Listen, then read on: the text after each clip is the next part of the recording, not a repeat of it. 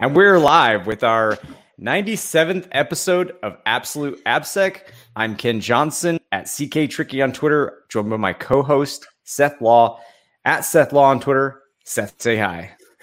Hey everybody, uh, welcome back. Uh, it's going to be a fun one today. Uh, we are joined by Stefan and Brian. We'll get into introductions shortly. A few, yeah, they're previous, both previous guests on the show, and I think everyone's got COVID, whatever hangover. So I, I'm not sure where we're going to go today, but it's going to be fun. Um, as far as announcements go, we intimated last week that we are going to host a Midsummer Nights Con. Oh yeah, along with Stefan, who is here today. So we will talk a little bit about that. Um, that will be on Midsummer's Night. Uh, part of the trick is going to be figuring out what that date actually is. Uh, somebody can look in the Farmer's Almanac or something like that, um, and and that's that's when we'll host it is on Midsummer's Night. So uh, we got some people lined up. Say that again, Stefan. It's the twenty fourth of June. Oh come on! I was going to make them work for it. Damn it! We should talk about these things beforehand. Okay. so it'll be June twenty fourth. Yes. Um, so watch for announcements and for lineup there. We're still uh, solidifying everything, but it will be just short, uh, short technical talks and all about application security and other stuff. Uh, I'm really excited about it. Um, outside of that, I think we are. Yeah, I don't. I don't really have anything else because it's the same day as it was last week when we had this. So outside of Brian and Stefan being here, which is making it special, but uh, Ken, is there anything else you wanted to bring up? No, I'll just uh, briefly introduce both of these gentlemen, these fine gentlemen. Uh, and for those that are new to the show, Stefan and Brian and Seth and I all worked together at one point. Um, uh, like can totally vouch for how awesome they are. I think they've done so much public work that like you probably heard, if not have heard of them, at least their work. Um, but I'm sure both. Like Stefan has spoken, Brian has spoken at a bunch of conferences, done a lot of work for the community. I think uh, one of my favorite things was Brian uh, working to unscrew the OWASP top 10, the last iteration, with actual facts and data, which I can argue could be made. We need more of that these days and then Stefan, who, um, oh, sorry, and on the Brian and on Brian's continuing down that path, he's an assistant professor at uh, Union Union Union. Uh, I can't talk today. Union University. Oh my God! Assistant press professor of community or computer science at Union University. I'm having a stroke today, guys. I apologize. Uh, uh, community uh, involvement, I, like community what? Like, oh my God! Wow. Brian, oh, and, you, and you explain what you do? Oh my god. This is not going to be a good one, is it? oh, all right, I give up. This is um, the uh, the second Monday of the week, right? yeah. What day is it? What week is it? Day but Monday. We're all Mondays. Does time even matter anymore? No. I mean, really. Oh, so the SAMM Brian also contributed to to, oh, yes. to SAMM, SAMM quite a bit. OWASP SAMM project. So when it comes to like understanding threat modeling and building risk profiles and things like that, Brian's got a lot of experience. Same with Stefan. He is a practice lead at Trail of Bits. Um, has done a ton of awesome work. You've probably seen some of his public research around Kubernetes. Um, what was the latest one you had, uh, Stefan? There, there was something else you did publicly recently. Yeah, so we we've done Voatz. That's what we talked about partially right. last time. Uh, that oh, was Zoom. Super interesting threat model uh, and and security review. Those are both public there. Um, and there's there's just we we at TrailofBits we tend to do a lot of like infrastructure, core infrastructure, a lot of blockchain stuff, that that sort of thing now. So there's there's definitely a bunch of our uh, publications that are all around like Golang and and that sort of stuff as well too. So it's an interesting space.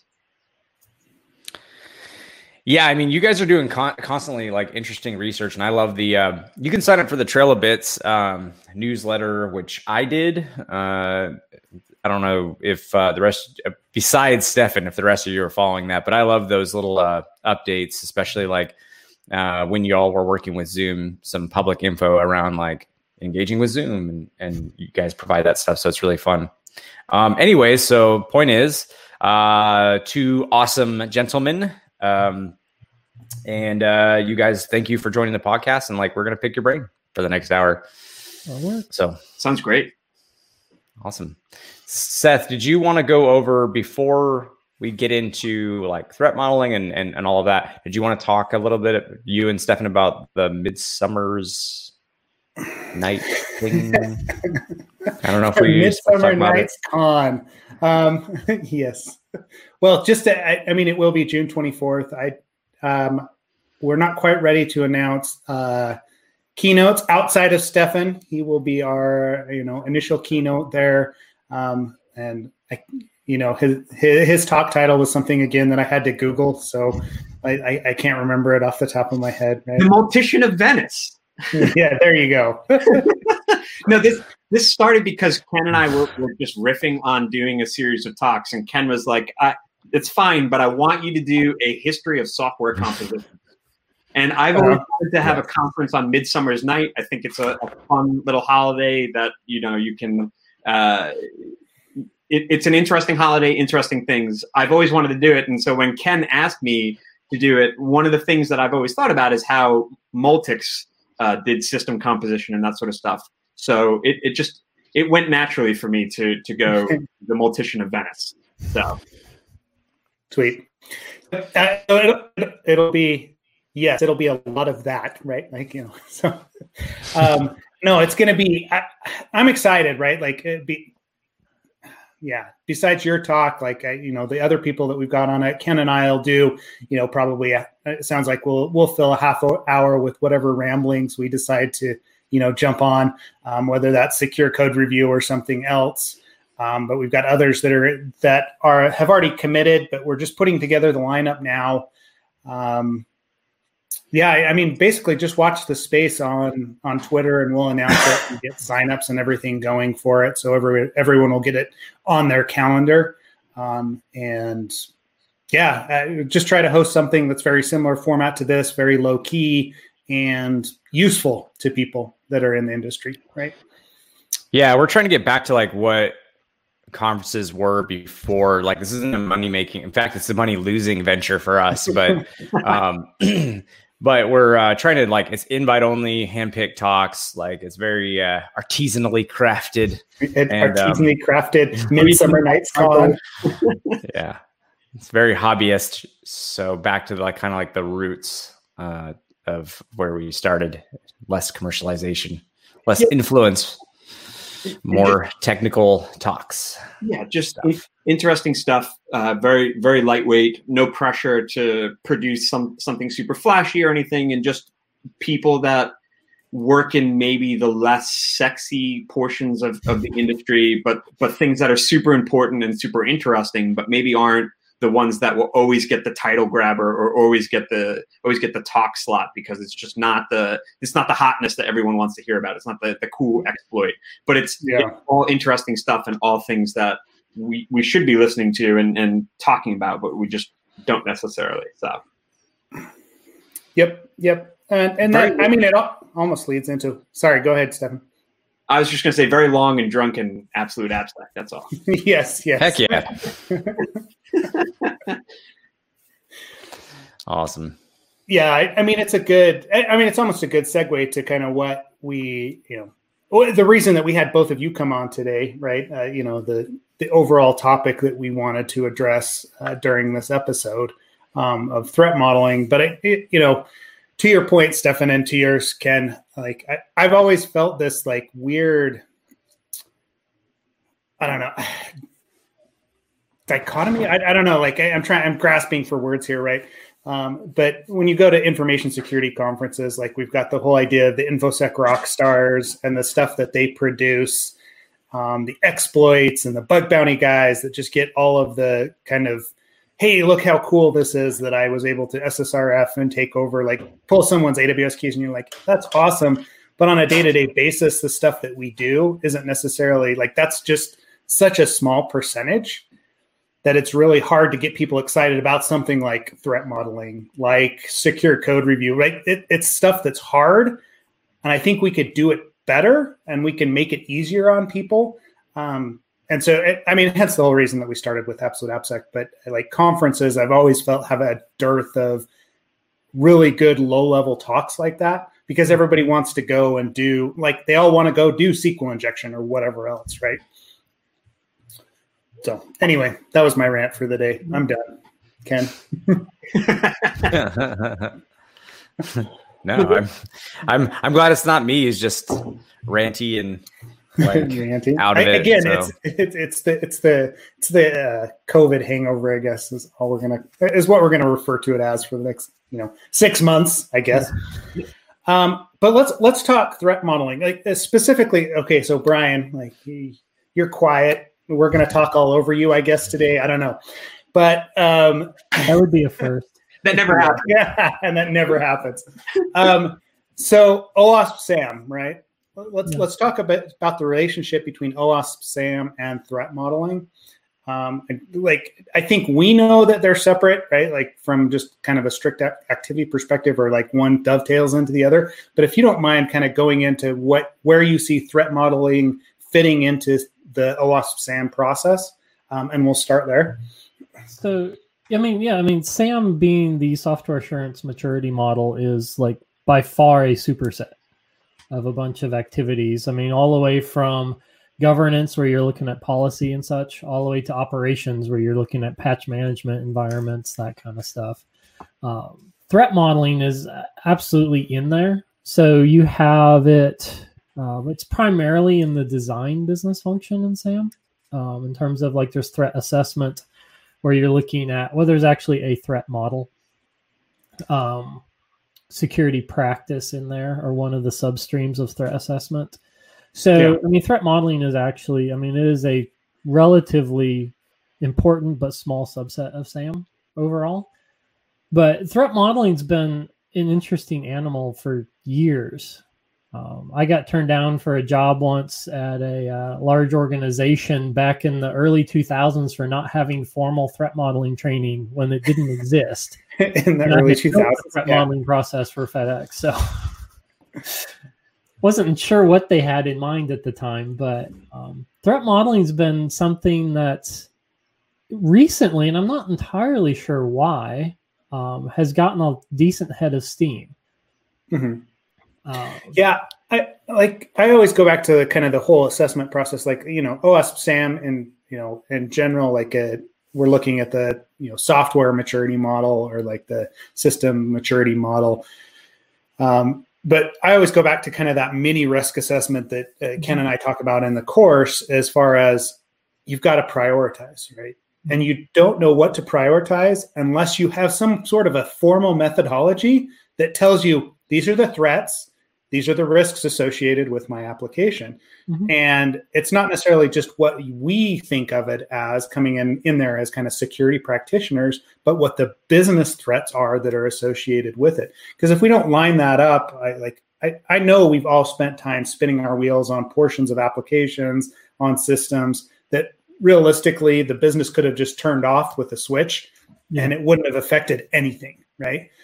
Well, and that, that's where I continually go back to is okay, yeah, I'm looking at some like email sign up form or something like that. I'm like, okay, what's the real threat here? Does it make sense for me to spend half of my assessment time looking at some like out of the way form that you know really doesn't do anything as opposed to like the main authentication system right and so that, that that's kind of where threat modeling bubbles up and i think people are starting to recognize that more but then i'm i'm like i'm not sure on like this whole formal methodology for doing threat modeling, right? Because it seems like there's very distinct um, practices in that area.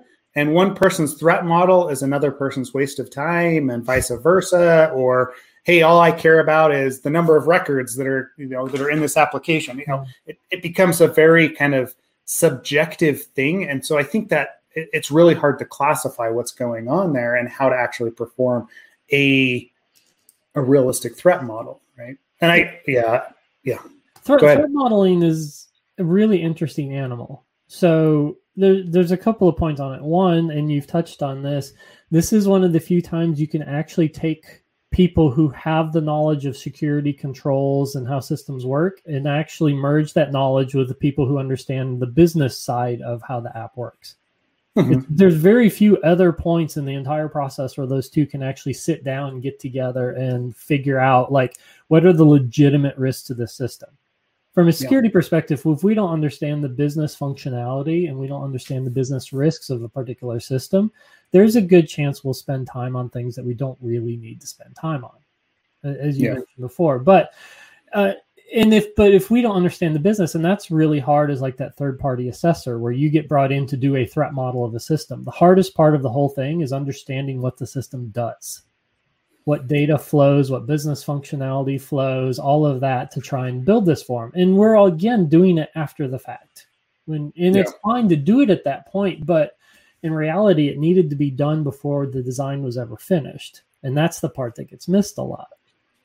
The other part of why threat modeling is so difficult is I used to draw diagrams with like um, the human side versus the computer side of things. So pre coding, we have very minimal standards on machine readable stuff. Yeah. So design documents aren't machine readable. There's there's very little automation before you get into pre-coding, especially on the design side. It's much more of an art. So it's a lot harder to standardize threat modeling in that respect because it's very much still a human artistic capacity when we look at design. Um, we're getting better when we get into like cloud-based stuff. So we have more standards and structure and guidelines for things, but long before the cloud stuff, there's, I mean, everything was so different um, that you had real trouble getting any structure to it. Yeah.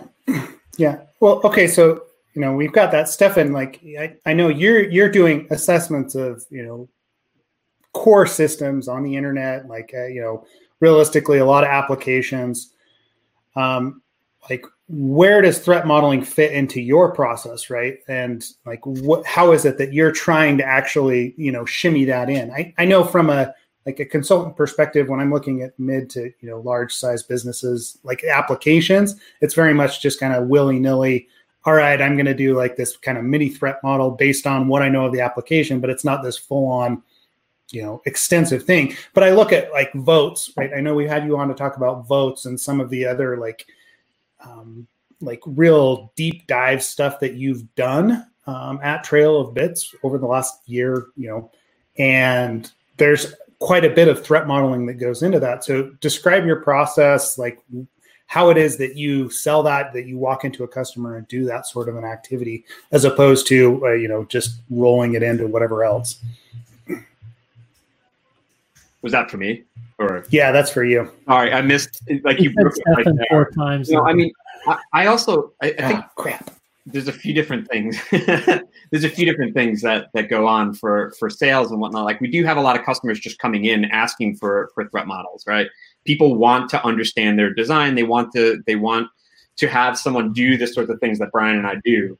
I, I think the the other thing is that we run into many many folks who are maybe a little earlier in the process uh, for things. They maybe shouldn't have a full code review. They maybe shouldn't have um, someone like really deep dive into things when they can throw everything out right now. But the design is is going to last longer there.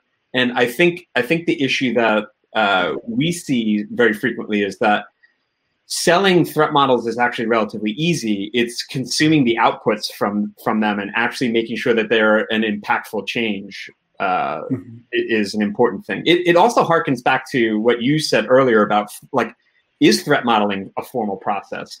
I uh, a friend of mine, Logan, runs uh, Rogue Dynamics, and they have a, a podcast called Tear Lines. And I was talking with him because he mentioned threat modeling, threat assessment, that sort of thing. And uh, it, I was uh, it it spurred an interesting thought. Like we don't actually have a maturity model for threat modeling. Like there is a there is a non-formal threat modeling uh, process. Like it's kind of asking what's the worst that can happen with any feature. You know, like devs can do that. They don't need anything super super formal. And you can do rapid risk assessments internally. Like what's the confidentiality confidentiality impact for this? or you can do stride or those those sorts of things like you can you can progress up the chain so i don't think i don't think selling threat modeling is difficult it's it's figuring out where it fits into your processes which parts are self-serve which parts are are serviced by your by external vendors that sort of thing. There, there's different levels that you can you can do. I don't think it has to be you know it's a formal process that only only a select few do. You know what i mean? Yeah. Well i i I, I think it goes to your your point about it depends on what the what the out what the desired outcome of the threat model is, right?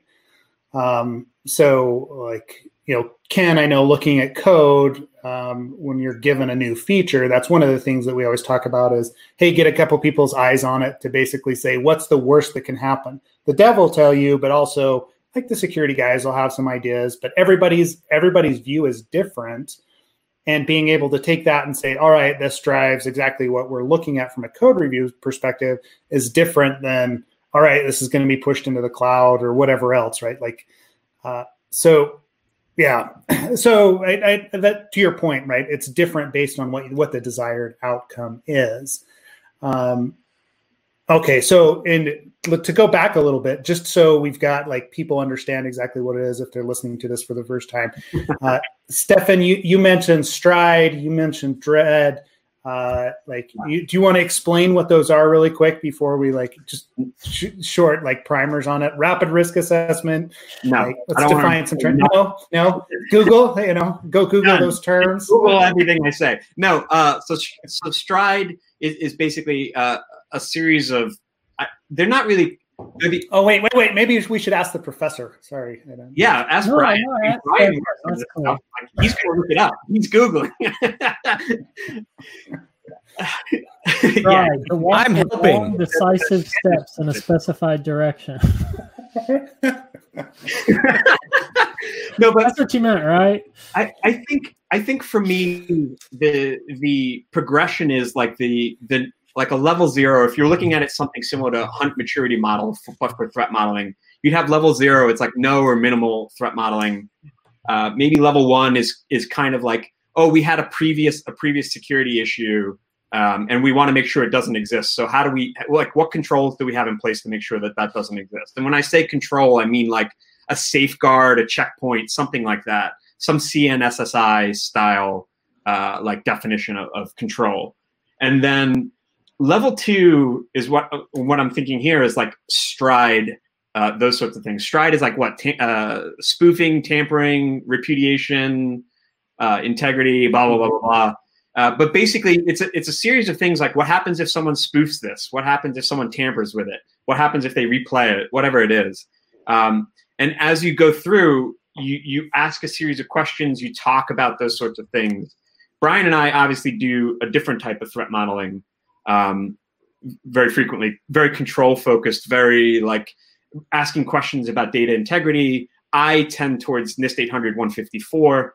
Um, but how long into this were we? We made 29 minutes apparently um, before I mentioned before NIST. Oh my gosh! I wondered. Yeah, Ken, Ken, owes, Ken owes me 20 bucks now. Exactly. but like I, I, stride is is good if you want to have a simple thing, a simple set of questions that you can a- ask. I had a client recently that I I used uh, includes no dirt, which is a, a healthcare specific uh, threat modeling process. So you can go through and, and ask them about repudiation as well as non repudiation and data integrity and those sorts of things there. So it's it's basically a series of questions, a series of thoughts, a prompts really uh, obviously it's a little more technical than that, but it's basically a way of, of framing certain attacks and then trying to describe what the system either does with those attacks or something that prevents those attacks from happening. If that makes sense, yeah. it's an attack focused vector. So, okay, Ryan, do you have different thoughts on it? No, I mean that's pretty much. I mean, Stride came out of Microsoft's work for trying to figure out how to improve their security. Um, same with the Microsoft Threat Modeling tool. And for some people, stride is just right, and for some people, stride's still heavy. Um, the thing that, that what that is good to remember is stride and threat modeling tool came out of an OS level threat modeling. Mm-hmm. So sometimes for some people, it's a little bit more difficult to get those to work for like web apps or serverless or something like that because that's not what they were originally designed around.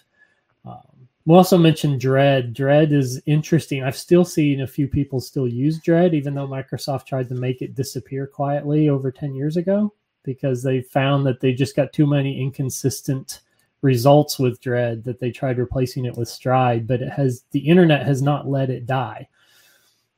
In fact, people combine them. They say Stride slash Dread. So it's very common to to see the two of them lumped together as if they're just one thing when they're really actually not only different, but they were like one was meant to replace the other. Yeah. Yep. Yeah. I, yeah, I, am I'm trying to think of all the you know the the threat models that I've done. You know, it's it's been a few years since I've been really involved in like a huge threat modeling project, right, for an organization, right, embedded in it on a team that's building out you know a series of questions and trying to classify all of their different products against you know a specific methodology in order to classify okay we know that this is the highest priority or the highest risk severity application that we own. So we we, we need to classify all of like most or more work towards that application versus the other ones. Um, and and i think that's where people struggle. So I, I mean ken i know you're at you know GitHub slash Microsoft slash the, the Borg right now. So tell me a little bit about what your like I mean, do you get involved in the threat models over there? Um, how like how extensive are they, or is it just like the mini ones that we've talked about from a code review perspective? More I can answer the last question the easiest. That's more the latter. It's more like a not a full on threat model. In fact, we're just now building out checklist. I just contributed last week to a checklist of like just basic questions that. Um, and by the way, Stefan, I'm going to put Ken Toller's question up here. I'm answering him too. awesome. Um, so yeah. So, anyways, mini risk assessments for like code review, and then like because Brian mentioned pretty early on in this podcast that you know he that he's seen sort of a resurgence where people are caring about this now. Um, I anecdotally, just from like the couple other companies that are that I've talked to that are similar to GitHub, and our situation is the same, which is we have like more people are breaking out of the the. It's not just about breaking out of the monolith, but it is about like there being new apps instead of just new features in a monolith that get added to pretty frequently. So like more so basically like less additions to the monolith and more uh, of that work going out to like a golang app or a node app or something that isn't like i see somebody in the background a ruby monolith. Um yeah for those listening and can't see that was cool little i love it. Max my son does it to me too. He comes in all the time. Um where's it going with that? Anyways just like um because of these new apps coming online, we have to figure out pretty quickly like what do we care about? Because I can't do a line by line code review of every app. Mm-hmm. Um, so like to in order to focus on the important bits and also just think about giving it advice before we even start building the app, which is another thing you said, Brian, mm-hmm. which was ideally this isn't done after things are developed, you know, and I think that's really where I'm seeing a resurgence on our side, which is new stuff's going to get developed. We, we're now luckily in a position we've set ourselves up as a team to get brought into the mix right away before stuff gets developed. Um, and you know, again, like I don't want to go too lengthy into this, but we instead of go, having AppSec be like, "Come to us when you're developing new app," what we did was say, "Hey, let's open up a generic security review so that all of our departments, GRC, CERT, SecOps, whoever has input into like this new thing you're going to build, including AppSec, and all of us have to do our reviews. And so that's get, get gotten that in front of us quicker. But again, because of the, the pace of development and the team size, even though it's a pretty big AppSec team, we have to just focus on like what bits mm-hmm. matter the most, and that's where this comes into play for us. Long-winded answer, but that's that's why. Okay. It's interesting how the process has changed. When we used to do waterfall development, you spent months in design. And that facilitated having a security person show up and be like, all right, let's walk through this. And you could take your time and you could hammer things out because you had time. and, and it was designed that way. And now we've changed to we almost don't have design anymore. There's yeah. a lot of times where some they'll go down to the an agile model to the level I've had developers be like, "What's design? We don't design." And so, like you have threat models play different different roles depending on when they are in the process and to what level you go to. I've helped companies build a threat model process for agile where they went into the every time we create a user story let's change it up a little bit to say where only you know the right people can access this or i can only see my own reports or just a little bit of a tweak to the language to try and imply that you have to have some kind of security control in place to make sure that the feature doesn't get abused. There i mean there's definite benefits for that. The problem is from my perspective your trade-off is you don't have an overall pers- understanding of the system. You get a lot of tiny points in time for tiny little pieces of functionality but you don't have the overall understanding of risks of the system much less even larger beyond that of that system with other systems it touches so it's not like you can't do that kind of threat modeling in no other type and, and I've run into that where I get concerned because people have tiny insulated perspectives of little threat models for individual functions, but they don't understand. They lose out on the these can be chained together thing. Yeah, they so that's yeah, that's certainly been a functionality like when new feet when new features get added. Um, I have seen that where it's like, um, especially with our specific authorization case being so like so complicated that it's easy to and we've we've tried to build as many checklists as we can um like that you know for instance your controller has to inherit from one of these controllers and that if you're creating an api endpoint here's all the things we in appsec have to check for. We try to make that somewhat transparent but honestly it's more useful if that's in the developers minds these days.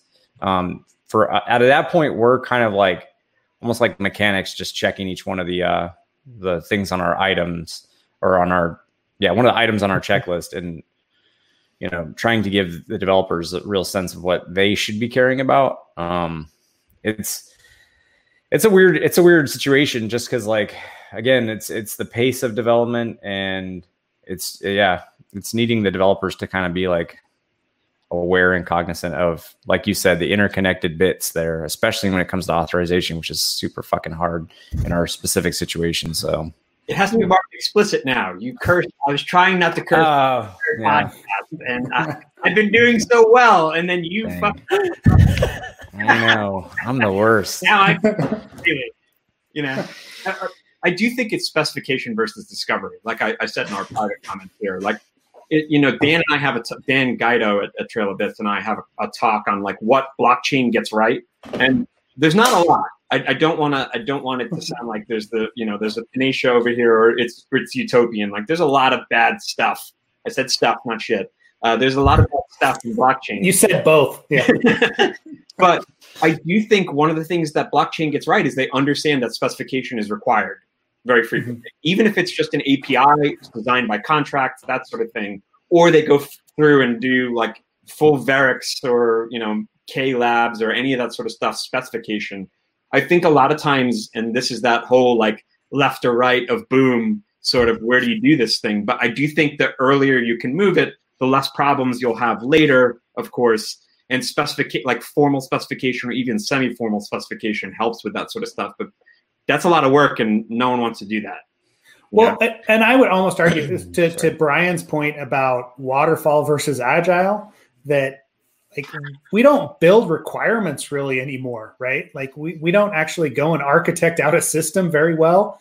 Uh, like like I saw 15 years ago when I'd walk into an organization and they would have all of these documents about this is how we're going to build this application. This is the these are the frameworks that we're going to target. This is you know these are the problems we're trying to solve now it's days it's hey it's agile so just go build a ui and then we'll figure it out as we go because the whole mvp style thing which eh, you know we do get software quicker but on this on the flip side like we don't have a lot of a thought that goes into it before we've got a product like like realistically and so uh, like it's almost like we're like we're just missing the whole like structure, formal structure around it, mm-hmm. and so we're designing threat modeling in these kind of use cases. Like you're talking about evil user stories. Yeah, uh, Stefan, you brought that up, right? Like that's definitely what Brian's suggesting as well. Um, but I know when I get in and I start talking to architects of systems, like at big companies, right? It's it's it's very much a okay. Have you even thought about like AAA and CIA? You know, I'm like, you know, let, let's leave Stride aside. Let's actually talk about core information security like pillars that are out there. And if you haven't thought about authentication, guess what?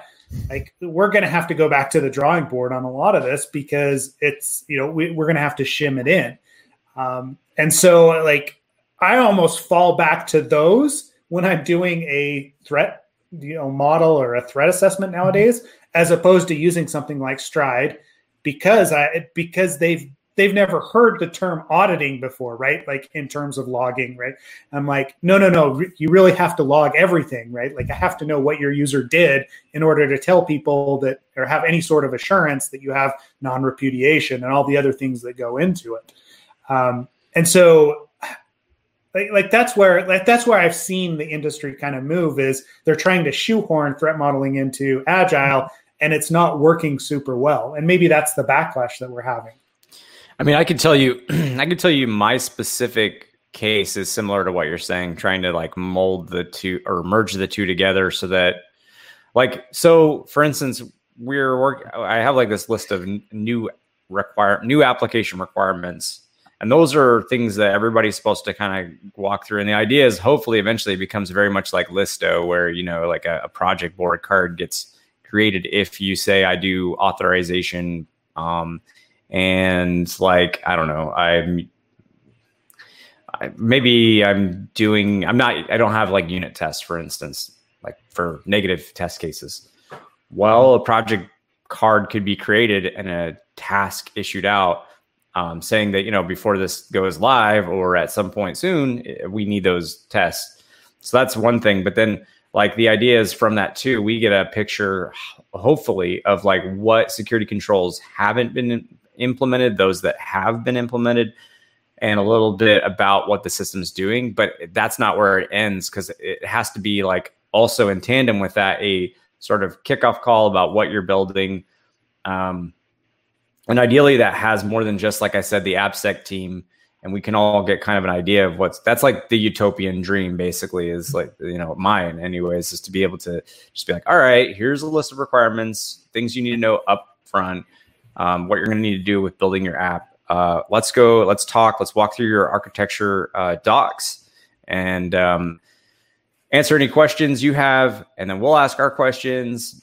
Like that's sort of where we're going. Um, I don't know. I, I this is again going back to what Brian said. He was like, I think you kind of intimated that like there is maybe misunderstandings around what a threat model is, and then like like I'm sure I'm sure Stefan, you come across this in consulting, and Seth, you too. I'm sure you like get called in. Hey, we want to we want a threat model, and then you get in there, you're like, no, that's not what you're. You know, this isn't a threat model. Like that's not what you really. Yeah, exactly. So I'm not sure um, how often that happens to you all, but I'm curious. I am curious. I'm sure that people listening are curious. I, I think I think the difference is that like what we can like what Brian and I do end up doing in threat models very often is is probably a few different processes that clients very often should be doing themselves. So for example, one of the things Brian and I always ask is, do you have a data classification matrix? Do you understand what every single component in your system actually does?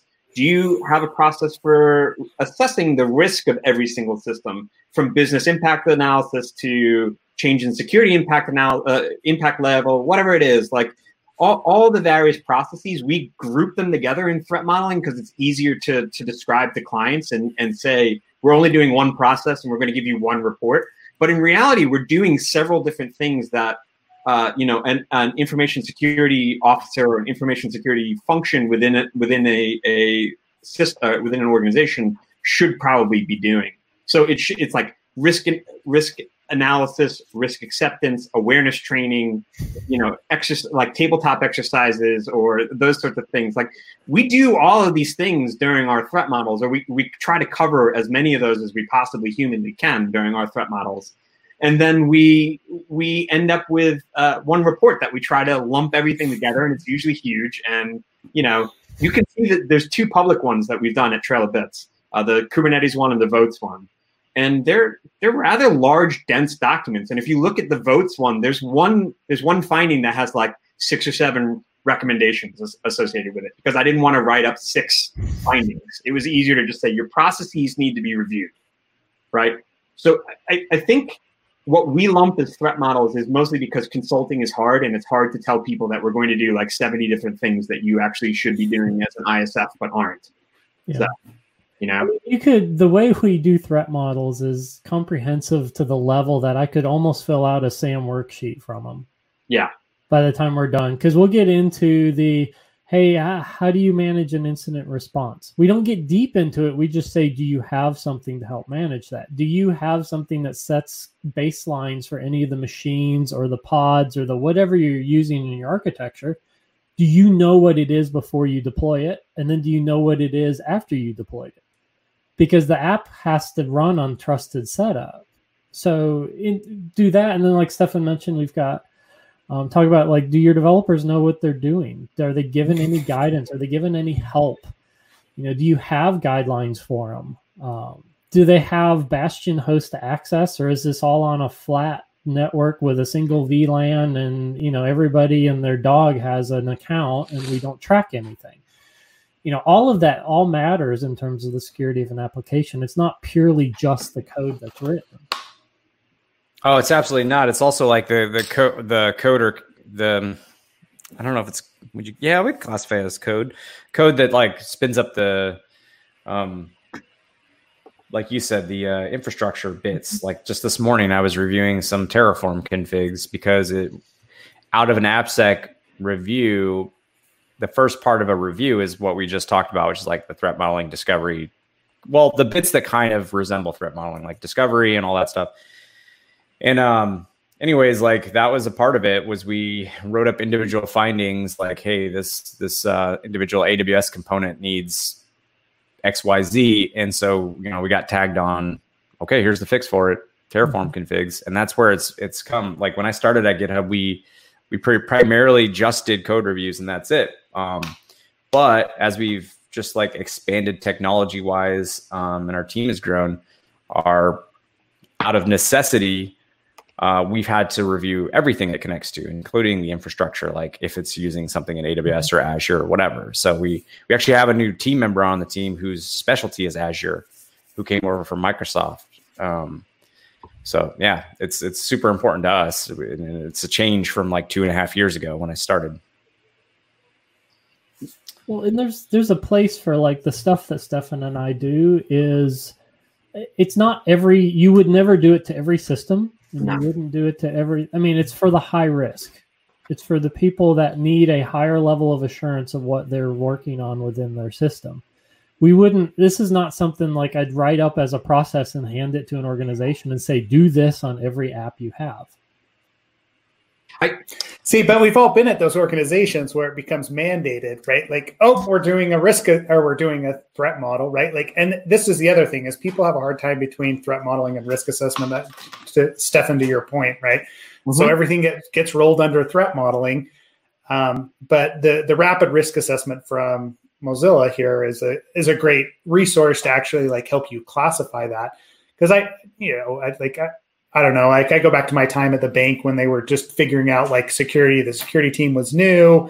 They're like, "Oh, we're going to test all of our applications every single year," and I'm like, "Okay, this is the third year that we've looked at a mortgage ca- calculator online that runs in JavaScript, and somebody spent like 40 hours." I'm like, "Why are we doing this?" Right? Like, because there was no like profile up front as far as what's the risk to the organization. Oh, well, there isn't any, right? But no one had ever made that call And so we had to go build out our own process. What? How, how many times in our course that we give about give you know teaching people a source code review and uh, should, do, do we get the people that are like, wait, how are we supposed to do this methodology? We've got like two or three people, and we have about three. I mean, literally, this is the number that someone dropped to me was three thousand applications and two people actually reviewing, and them as the manager. Yeah. What the fuck are you doing? Like, yeah. no, like what? What? I said, how are? I was more polite, obviously, but I was like and I wasn't it wasn't at them. It was about the organization. I'm like, what? How? I said, what's the yeah. prior? You know, we had asked them before, like, what's the prioritization that you guys use on like what apps you'll assess? And they're just like, well, the business says everything's important. I was like, that means Look, nothing is. Maybe we should just yeah. put this course aside for a second and let's just address this head on. We'll have a course on like, on all the you know. Brian used to call it eating your infosec vegetables. Uh, I know that that title has been used by other folks. Um, but uh, I, I do, I would love to teach like a one day crash course on like all, these are all the policies that you should have. You know, one of the things that I do very frequently at Trail Bits is just walk blockchain companies through this is these are all the policies that you should be following even if it's nycrr 500 or something very lightweight these are the things you should be doing and yes it includes like when do I alert someone? you know, like you have to know this. You're going to run into it, so you might as well do it now. You know. Uh, yeah, like the basic like thing, like hygiene and and things you should have in place. And I'm not crapping on anyone. I'm just saying, like, if you don't pri- if you don't prioritize, like, you can't be effective at your job. I don't understand how. It's just to what Seth said. It's just if you're like reviewing the same JavaScript thing that someone kind of half-ass put together a while ago, and like now they're you know, for some reason now it's in scope every year for some third party. Yeah, like you're doing your program injustice and spending your money and resource and in a place that doesn't make any sense. And yeah, so well, it, it's do risk assessment. It's it's business risk versus system risk, right? Mm-hmm. Like like. Yeah.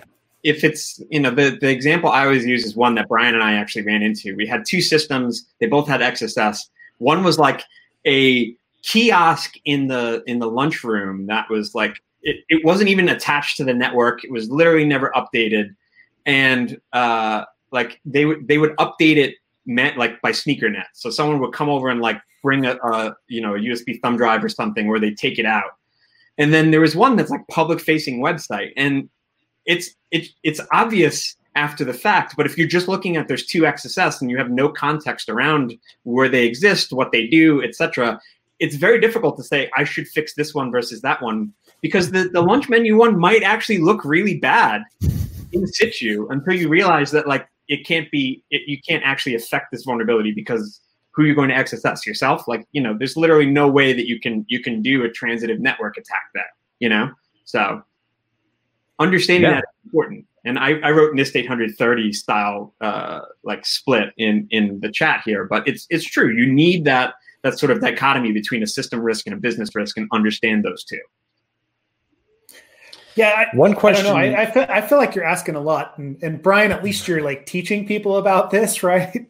But like, I don't, I don't know. I mean, okay, on the bug bounty side as well, right? Like, how many times do we see stuff come in from security people, and it's it's always justifying, like, oh, this is critical risk. This is critical risk. I'm like, dude, it's XSS and a mortgage calculator. No one, you know what I mean? And it like only reflects on, I, like, honestly, take a chill pill. This could be a low risk, right? Just because it's XSS and everybody's talked about it for years. Again, that that's what we run into in the space.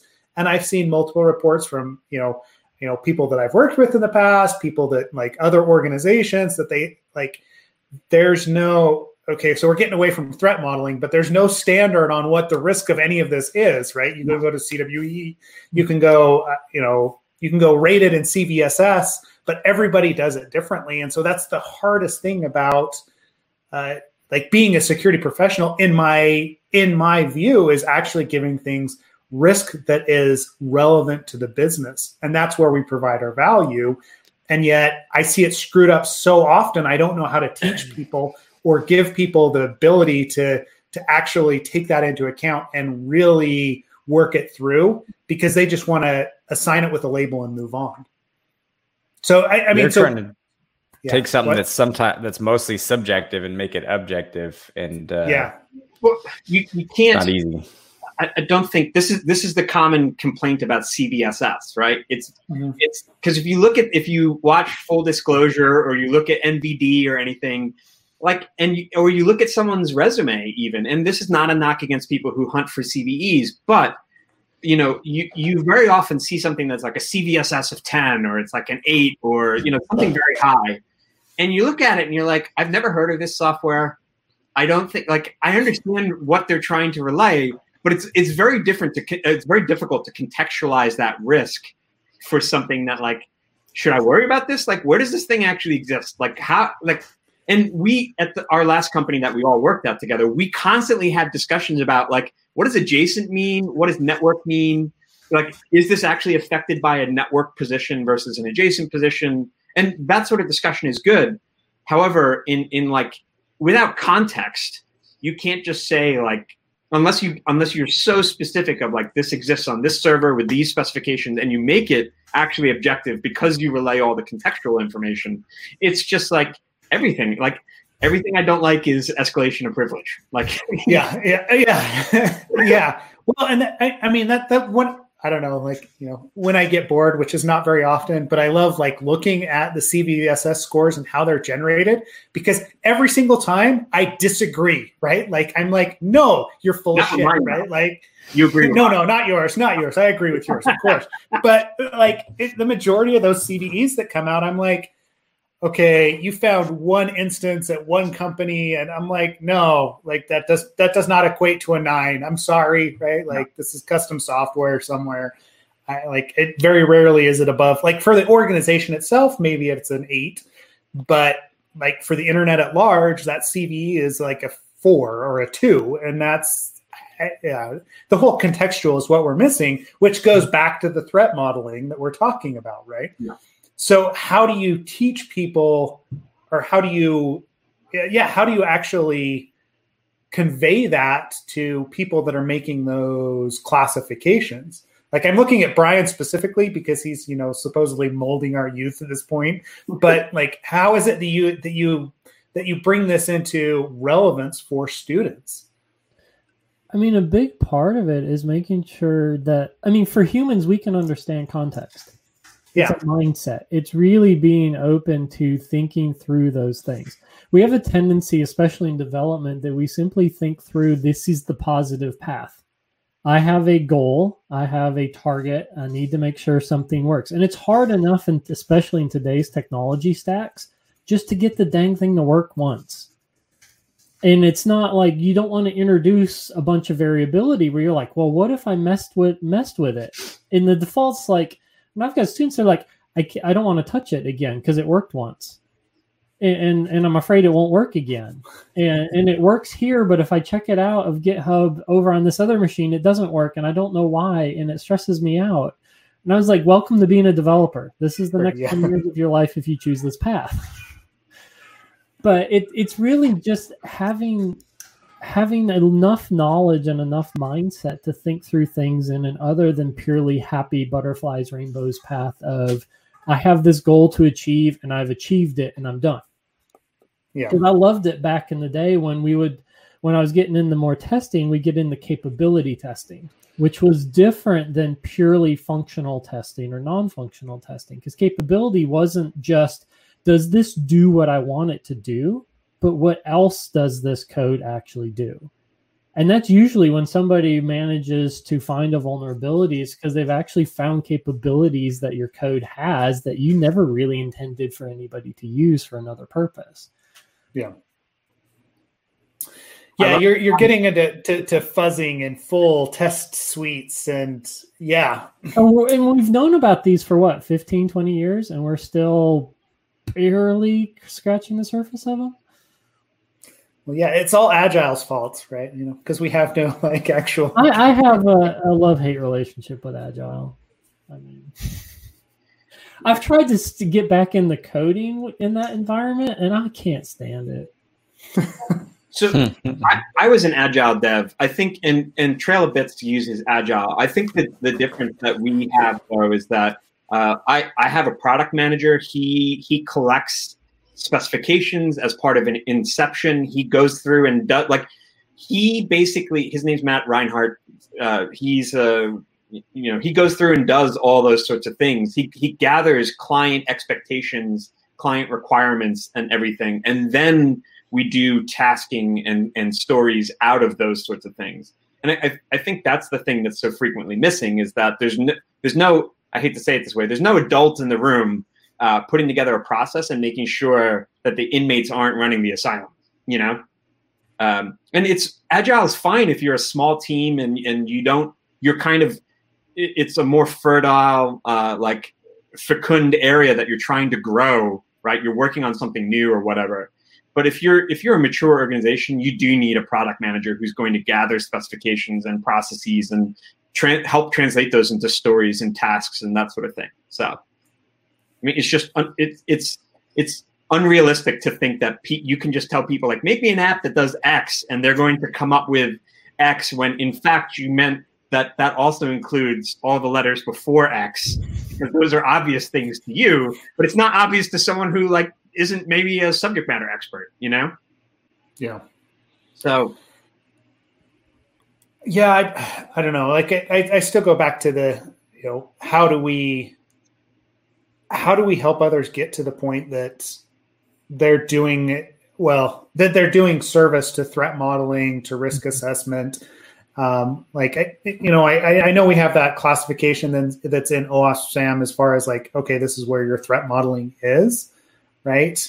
Um, but but how do you how do you share that with someone outside of just giving them documentation and letting them run with it right? Like yeah. How do you teach that? I, I, don't know. How do you teach context, Brian? Come on, like give me an easy oh. answer. I mean, and, and the other problem we run into is we don't scale well because most of threat modeling still at this point is still very human driven behavior. Oh my gosh, it's it's brutal. Hundred hundred page documents. well, yeah, I mean, if you our template's like sixty pages long. Our, yeah, our, our current at Trail of Bits is sixty five pages long. Oh, Sad in its own respect. People don't like super long documents like that. No. I don't. I don't blame them. Um, that's part of the reason why Seth. I think threat modeling's really, really struggled to take hold as like a first class citizen in security processes is because it is not something that like you can say hey here's a five bullet point checklist you're now a threat modeling expert go at it yeah and because I mean, there's stuff that like the reason why Stefan and I threat model well together is we have a fairly diverse background. We're very different between each other, yeah. and but we can, our wavelengths align, but they're quite different. So I'll find stuff that he hadn't thought of, and he'll find stuff that I would have never have dreamed of. But it's purely based on both of our 15, 20 years base of experience in different technologies and frameworks and jobs. Mm-hmm.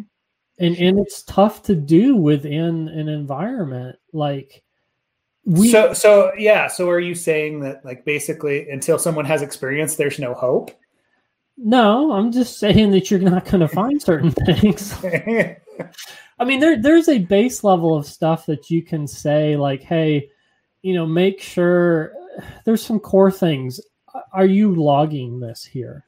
Like, how mm-hmm. would you know somebody messed with this? Stop making assumptions and like keep asking the questions until you can get down to that nitty gritty answer because we'll find a lot of times that it's just like oh we'll we'll know if somebody messes with something and nobody asks how. Like how would you know if somebody was in there messing with those values or those attributes? How do you know they're the same as what you intended to write to the database this this also though there's there's the opposite side of this is when you're doing risk assessment processes what is the likelihood of occurrence versus the likelihood of discovery versus the likelihood of exploitation and, yeah. that's the other set of weeds that people don't like to get into brian and i well, it's it's subjective yeah yeah okay. yeah. well yeah. well we make a super general likelihood we just call it likelihood because it's really complex to legitimately think through all of the details. Yeah, exactly. Yeah, I, I don't know, like and and I and I get the ra- rapid risk assessment approach that Mozilla is coming out with because they're trying to at least give people something that they can wrap their heads around quickly, right? Um, and I mean, we try to do the same thing in the course. Is like, all right, at the very least, like think about what can go wrong, right? It doesn't have to be everything, but at the very least, talk to the developers, talk to the business, and say, what's the worst thing that can happen with this application? And if that's like, okay, you know, one percent of the pop, you know, uh, one percent of their user base gets a pop up. Guess what? That's probably not a huge thing. You lose hundreds of millions of dollars. All right, that's where you should focus your effort, right? Um, and so, like, I get that portion, but like, I still, I still struggle with those like context and teaching people like to really think through likelihood, mm-hmm. exploitation, mm-hmm. like where something sits. Um, like it sounds very easy to us that have been in the industry for a while and seen lots of applications but to a you know a, a, new employee that you know this is their first job in security they walked into the security team and you're like hey well threat uh, you know threat modeling is pretty easy here's you know uh, microsoft threat modeling tool go threat model this application like that just has failure to me written all over it yeah. because they don't have that experience yeah. And so, like, where where do you give them that experience? How do you get them up to speed on that um, in a, a, less than you know twenty year career? I, I, I just I don't know what, how that's possible. So, teach me, it, Brian, it, Stefan. It, it's similar to testing, right? Like imagine imagine having a fully fledged application and then coming back and being like, "Hey, newbie, go write some unit tests for this because we we didn't write unit tests. But everyone at the company knows how this is supposed to work, so don't worry, it's fine. But go write some unit tests. like I think we've all been there with applications. Yeah, yeah, no, no, no. That's what we do to interns, though, right? Like that's why they like, hate. Oh. like, but we sh- we sh- and I I'm not advocating for test driven development. I think that's another its own special case of hell and torture. But I am saying that some level of specificity up front and some level of understanding of design intent, whether that's designed by contract, actual specifications, having someone like you know a product manager on your team collecting requirements, any of those sorts of things, you need those up front. It's it's just yeah. otherwise you're trying to play catch up after the fact, and it, it's just incredibly painful. Yeah. Yeah, Yeah. I think uh, the more I see threat modeling, the more I see like, or the more I think about it, the more I think it's. I mean, it's like anything, right? Like we always talk about pushing left, even though I kind of hate the term rail, but like that—that's what we have to do with it. If it's not happening around the same time as we're doing the architecture of an application, we're going to miss stuff. It's and yeah, it's too late. It's just like, you know, the assessment work that we do, like if we're assessing code, we're building unit tests, we do it after the fact, we're going to miss stuff. It's just the that is the reality that we live in. And so, yeah, I don't know. Like, I, I, still encourage people to do it, right? Like, it still makes sense to go and risk assess something, especially from a business perspective um, after the fact, if that's the last place that you can do it. But I know I'm going to miss stuff. And I know that, like, we're not going to have a big enough team. The person that designed it or chose that framework didn't necessarily think about all the risks that go into it. And all of a sudden you have ASN.1, you know, issues with the library. Like that kind of stuff all falls into place, right? So I, I think it's holistic. It's like when clients ask me if they should fuzz or they should do unit tests. And it's like, well, th- those aren't mutually exclusive. Like unit tests are tr- attempting to show some sort of design intent. We expect it to do X, Y, and Z. Whereas fuzzing is supposed to, to discover the edges you didn't necessarily think of. And you can, I'm saying fuzzing, but symbolic execution can be used here, abstract interpretation, property testing, which is kind of the, the, the love child of, of fuzzing and unit testing. But there, there's all sorts of things there that you can do. I'm probably lagging at the moment, aren't I? But oh no, uh, no, you're fine. Okay. But yeah, I mean, the, there's a there's several different things that you should do, and it's a holistic process. It's not like we did risk assessment. Now we're done. Like, no, there's a whole level of like, I can risk assess one app. Like, I can find XSS in the mortgage, the mortgage calculator, let's say. But like, yeah. that's uninteresting. You see it in the chat in on Absolute AppSec. I have XSS in there. But what else can I do? Maybe the mortgage calculator is loaded into a larger website, and now yeah. I can suddenly add myself to your mortgage and then take out a line of equity. That's what's interesting. The XSS itself is uncontextualized is bullshit. I can yeah. now because Ken did. but uh, like, it, but the actual contextualized risk is what's actually interesting. Also, Brian, I am so sorry because you're not using earpods and your your kids are home. But anyway, but I can't hear you. But but anyway, it's like it's the contextualized risk. XSS in, in mortgage calculator, who cares? XSS on a larger banking application where everything is is JavaScript and I can I can maybe call a function to do something interesting. That's cool. That's where it becomes interesting. The cyber physical kill chain, if you want to use a bunch of buzzwords, is, yeah. the, is the cool part.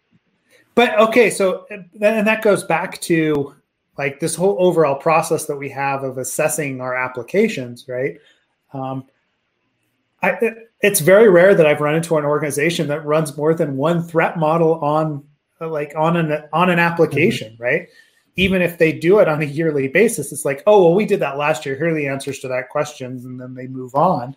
Um, not taking into account that hey, the environment changed or some of the other things. And so, unless you've got some sort of a process to capture that on the back end, like your testing, uh, you could struggle with what's actually what the actual threat to that application is. I think Brian and I have worked at two organizations together that did it well. One was a government organization, and they obviously had they had like what? a group. Of, uh, I'm sorry. Time out. A government. You just used a government organization as like a good example of something. yeah.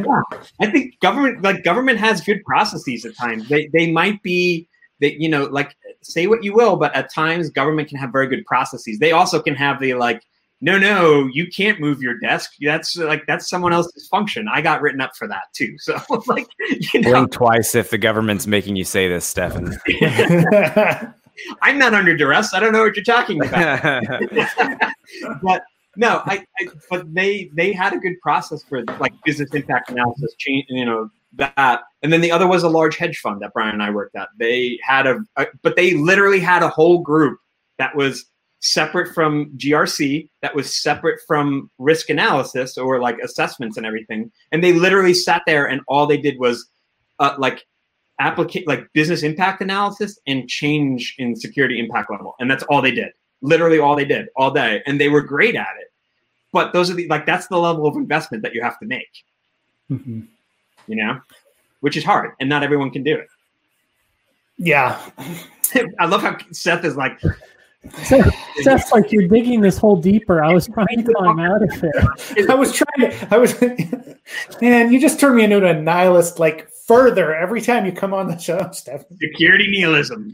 well, so like about the XSS that they're talking about in Slack, where it's like XSS is isn't like I. That's a, a whole other argument for a different day, which I I love that we're having it about like XSS in many contexts is not that big of a deal, but like just an example of like the the whole risk assessment slash threat model, however you want to look at it, and like the uh, early on in the development. I mean, one thing that's interesting on that note um, is for one, if you're doing it upfront, it's very easy to say like use a CSP, use a paved path for a templating language, something like that, or things like that to like sort of reduce the likelihood of XSS being introduced or lessen the impact if it is introduced. But like later on in the like this, if we try, if it had already been developed and we tried to go back later, one thing we're seeing um, internally is that we've actually had to go and say, okay, this is your design plan um, starting from the beginning. And here's how the latest web specs look. And we've gone to the working group the people that like mike like mike west for instance who runs like sort of the the the, the working group for for browser standards. And we've actually had to go back and ask like okay this is our understanding of the, the web standards as they exist today in browsers and how they're implemented. Is this accurate? And then we have to go back to the developers and we'll say okay early on in the design lifecycle maybe we iframe this we use a cross site post message to set a cookie, which can be done. Again, didn't realize until we asked. Um, and like, yeah, and just how you know, like how what's the best way to use like we'll say post message to to go back and forth. And these are architecture design decisions uh, that like you're trying to stave off the and lessen the impact of something like XSS or whatever it may be, right? Well, when you try and do that later, what we found is the architecture is so drastically different from the way you would have recommended it be built. And using the latest web, and, it, and it's not using the latest web sta- security web standards to sort of like prevent these and lessen the prevent these issues and lessen their impact. That like it's it's very it's almost like we would have to redo so much in these applications if we came in later that I don't know. It would be it would be a whole other development effort altogether. It would be like a ver it would be like a rewrite version two, and it's just the money and the time sink. And the then at that point too, then you've got other specifications or other issues that are not technical in nature, like your organization's like, hey, this thing's already out the door and it's working and people are using it. Um, you're just gonna have to work within what hours we can dedicate to security. So it's it's such a bad thing for you to try and go back and do that later. It's not possible. It's just so hard. And those are just a few reasons why. That's what I was trying to add to that. Yeah. Well, and then at point. that point, the business is now stuck accepting a level of risk they may never have wanted to accept. In the risk accept everything. I mean, and that's yeah. that's an interesting thing because we, especially from a security perspective, I mean, if we try and translate our efforts into the business side, the earlier we help with things, uh, the better return on the investment there is, right? So there's less of a cost. Because then we, we've had this, and this is a pet peeve of mine, and I've been trying to figure out how to solve it, but I have not had the capacity to. Is we haven't really done a study since NIST did in 2001 about the actual costs of software defects at different stages in a life cycle. And that was absolutely done on the waterfall life cycle. I'd be really curious to see how that's changed in 2020, 2021, you know, whenever we can get one. But those studies are like ridiculously expensive and long running to be able to actually get real legitimate data for. But so we know just inherently from working in this industry that the longer it takes you to find a problem, the more expensive it costs because the farther back you have to go to try and address it. So a design flaw is way more expensive to eventually fix than an implementation bug where if you've just simply transposed a couple lines of code that's created a logical flaw and a vulnerability, that's a whole lot, relatively speaking, it's a whole lot cheaper and simpler to fix than if you design the app in a way that like there's no way you can attach controls to it later. Um, and so it's interesting to where the earlier we can get something like threat modeling to influence the design, the way the much more cost save potential cost savings you have in the future. Um, but again, it's really tough to strike that balance. Yeah, it is, and like I can tell you that there's a lot more friction if you try to go back later, and not like um, it's not. It's not because anybody's like a, doing it in bad faith. It's just like literally, it's hard and expensive and like what can you do? You know you can just try and shim shim in. Like i've got this app that i hate. I hate this app. It's been around for like two years. I've been trying to get it murdered and it still gets added to. And it's just a good example of like an app that didn't use a paved path it didn't really like go through us. It just kind of came online.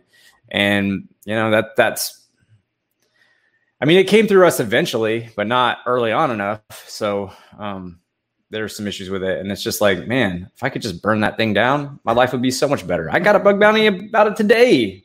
So, you know, it's, yeah, it's just like one of those things that you have, you do really have to like try and focus on getting that done early. I think I'm experiencing the pain of not doing that. So currently. The thing I just linked to is, is DOD's attempt to fix this, to fix these processes. Uh, DoD now has this uh, cyber security maturity model certification uh, CMMC, we, we've had a few customers ask if Brian and I can actually run these sorts of assessments for them. So we, are seeing this sort of thing flow in, and um, and in fact, outside of government, these are these are not like you know we don't deal with with government organizations very frequently. So this is but this is one of the better standards or one of the newer standards i should say for, for trying to assess and cut off some of those inefficiencies that we see and and bring them earlier in the cycle make move them left of boom like shift left all those like fancy things that people like to say you know but CMMC is, a, is is like DoD's attempt to to fix this sort of thing, and and there are processes and whatnot in place that people are trying to do here. I linked to their like public briefing about the whole thing, but like this is a serious thing in government, obviously, but these are these are things that we're seeing private organizations struggling with, and they come to us and they're like, "Look, we need something. This is a thing that exists. Do you think you can help us with this?" So we, we see it frequently, quite frequently. And CMMC is super interesting as well. There, there is some good stuff in there. So, yeah, I, I was reading the briefing real quick. It's um, it's pretty much. It just seems like it's pretty much trying to explain like here's our um, here's why we're recommending this framework and here's what it's supposed to address. Um, it's not like a, for anybody that reads that link, it's not a super lengthy presentation. It's like 15 slides. Um, it's interesting. I think they cover a lot of the things we talk about, like configuration management, mm-hmm. asset management, awareness and training situation. It's a, and you know, again, you guys mentioned holistic. This seems like it's a attempt at having sort of a holistic approach to, yeah, then to this effort. The other interesting side is the Navy actually has uh, COOLS, and COOLS actually is is fascinating to me because it has nothing to do with processes or whatnot. It's actually the people that you should hire at certain maturity levels, which is a fascinating concept to me because it's like it's th- that's something that we we've literally been talking about. Like who runs all of this stuff all of the time? And the Navy actually has a framework that like you can go through and be like, oh, I'm at this level. I need to hire someone who does incident response or whatever it is there. So it's it's an it's an interesting idea. Yeah, like again, Seth and I have talked about this in the source code or secure code review course where it's like um, people people are asking us questions and we, we we get to that point too where we're like wait a second what do you what all are you guys what all are you doing like why are why are you so focused on on appsec you know like wait so what are you what all are you, your appsec teams doing like how many things and like where so do you have cert do you have secops do you have stuff like that it's like people want to hire like say an AppSec person because they're like, we build a website and that's our main revenue. And then, but they forget like, you know what, there's developer laptops and nope. sales laptops and little iPads that you got to keep track of. And, you know, there's basic security hygiene you have to have. And like, you have to have key, key car- cards to get into your office. And so you need physical. And it's like, did you, it's just like, that was the thing they thought they needed the most. And it's like, man,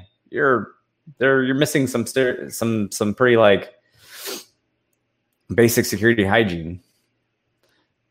Yeah. yeah. I don't know. Like knowing your, I guess knowing your needs, profiling mm-hmm. your business accurately is like the lesson there. That's a, that, that's at a higher uh, pay grade than most of us are at, right? Like that, that's supposed to be CISO or whatever level. But yeah, I mean, you're absolutely right, though. what? I do see this stuff, so it's yeah. my budget. yeah. Well, you like, I, I mean, you you two are kind of, and I, and even you know Brian was at one point too. I mean, you're basically outsourced CISOs at times. You really are. Yeah. Are right because people are asking you. They're maybe they don't have a full time and they like ask you to come in. And again, it's like that. We don't really know what we need, and I'm sure they call you in and they're like, "Tell us what we need. Tell us what advice." I mean, you're a consultant, mm-hmm. so you yeah. play. You kind of do play that role. Yep. Absolutely. Yep. And the, fir- the first question is always, "What do you have?" And they say, "We don't know," and you're like, "Oh, good. Oh, good. This is going to be fun." Yeah. Wait. well, unless we have a website. Oh, good. Yeah. Excellent. Yeah. like, we'll get you your access to your uh, to our GitHub or whatever. Yeah. you you need root AWS root account, right? Yeah. Yep. Yep. You're right. One of my favorite examples of that is Brian and I were on an assessment at the company we all worked at before and uh, a client gave us a list of networks that they own. And through OSINT and other things, we found like almost three times as many networks as they like. I'm not talking about hosts. I'm talking about networks. Network. Like, like they they just owned all subnet. they had no idea. They were like, yeah. oh, it's not an asset management. It's not anything that we we like understood. Like, oh, good catch. And I'm like, what do you mean you're paying? Like, someone had pays for this every year. Like, you know, these are direct IP allocations. Like you must know this stuff. And like, yeah, you know, now we got to secure it. you know. Well, and we've. Yeah, man, security at like those large organizations feels oh, so oh, yeah. daunting. Oh yeah. It, it's major, but I mean, like looping back on a maturity model, which I've played with with SAMM, and then CM or CMMC and looking at stuff like that. And then you look at for threat modeling. So I've been trying to help somebody figure out how to have a maturity model in architecture, like or in threat modeling. But if you really come down to it, the, I think part of the reason why it's so hard is like, how do you define a good design? Completely separate from security, mm-hmm. how would you define a good application design? It's there's no simple answer to it. Yeah. Like I mean, what you, will know it when you see it. Yeah, I don't know. Yep. You know, what are you trying to get it to be able to do? Like, what? How do you know something is a good design? I mean, I've got books on it, and they still dance around. Yeah. I mean, concrete semantics, certified programming with dependent types. Like, I have whole academic texts by like very smart people on on figuring these things out. You know, because it, it is there. There's pros and cons to every design decision you make. And this is completely separate from security. So yeah. trying to even trying to in the general idea of an application architect with no knowledge of security, what is a good design is still an incredibly difficult problem to answer.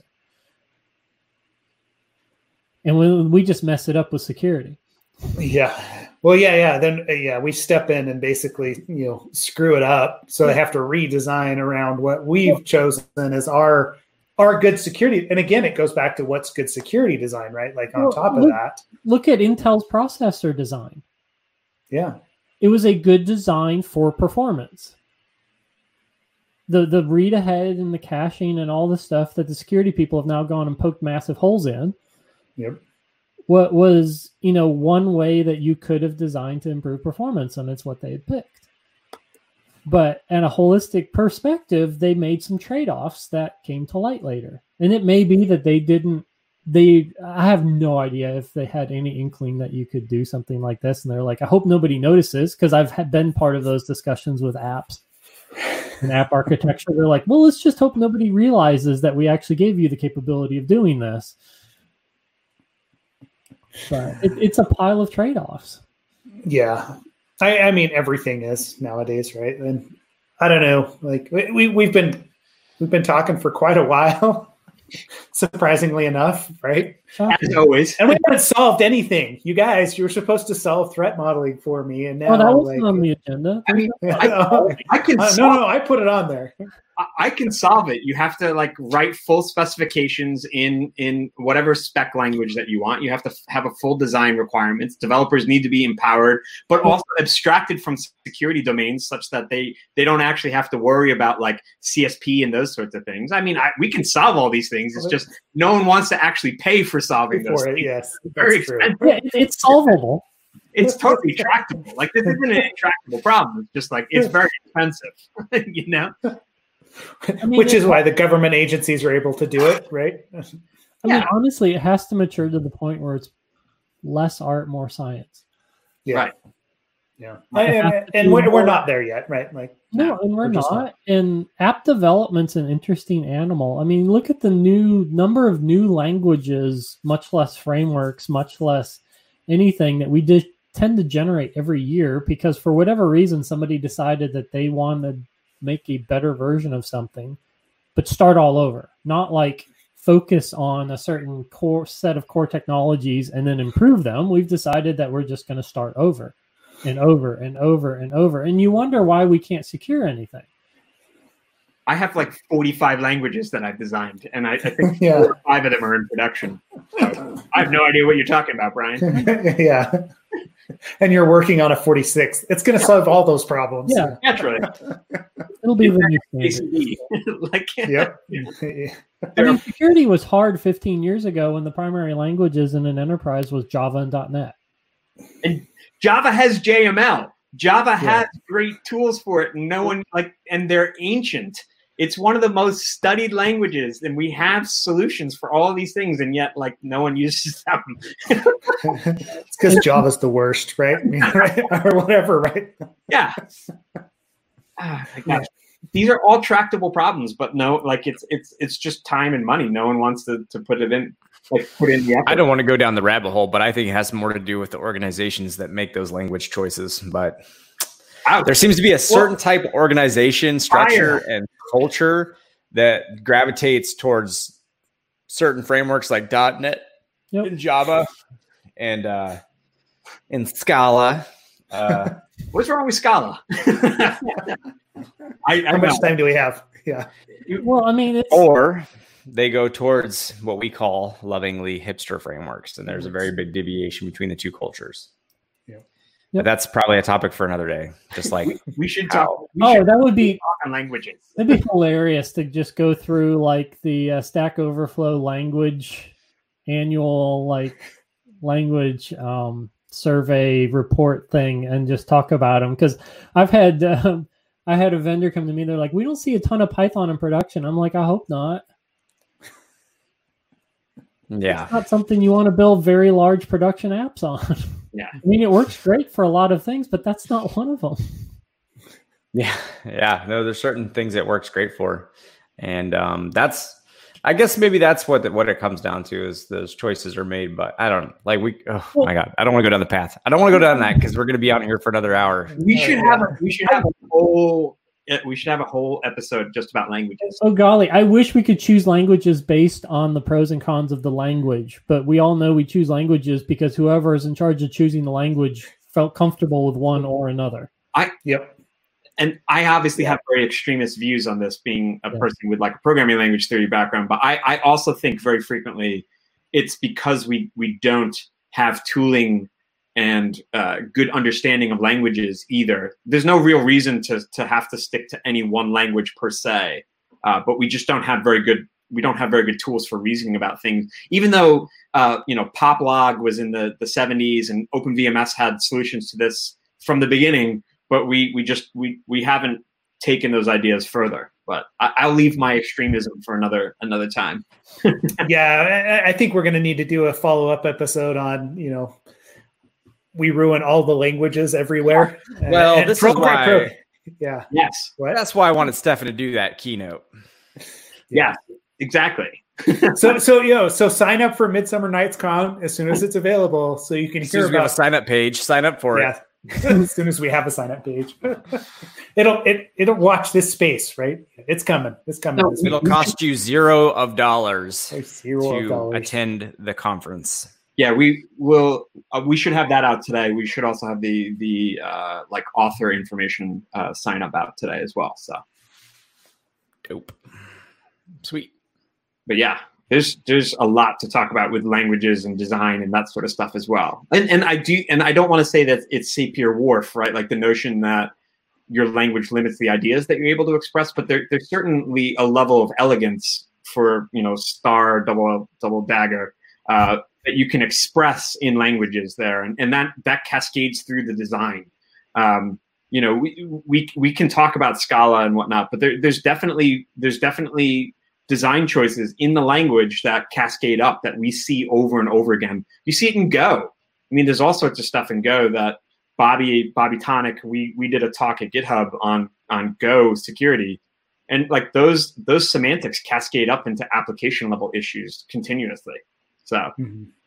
You know, Well, and that's another thing that we're not terribly good at that I wish we were better at is language specific security. oh yeah.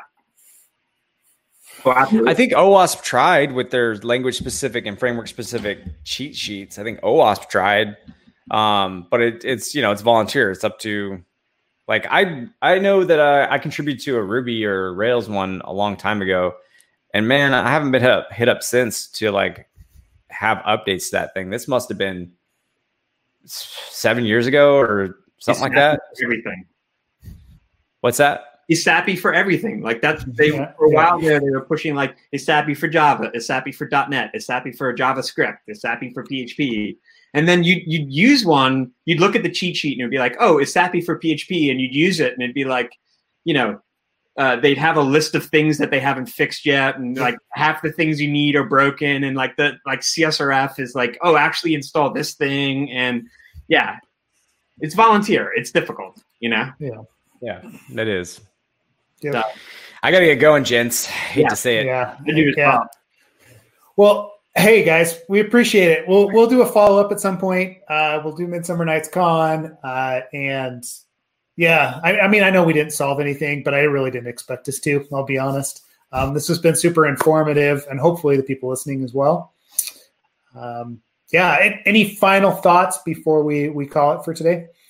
I, I'm glad to see you be nihilistic about uh, about future prospects. It, it, it warms my my black little nihilist heart that you're you're you're admitting I, that I'm gonna go crawl up in a ball for about a half hour and then get back to work. exactly. No, I mean it's like a full world of potentiality out there, but it's it's contextual. It's not objective. It's a subjective thing, and I can insert all sorts of like you know continental philosophy terms in here, but you know, Yeah.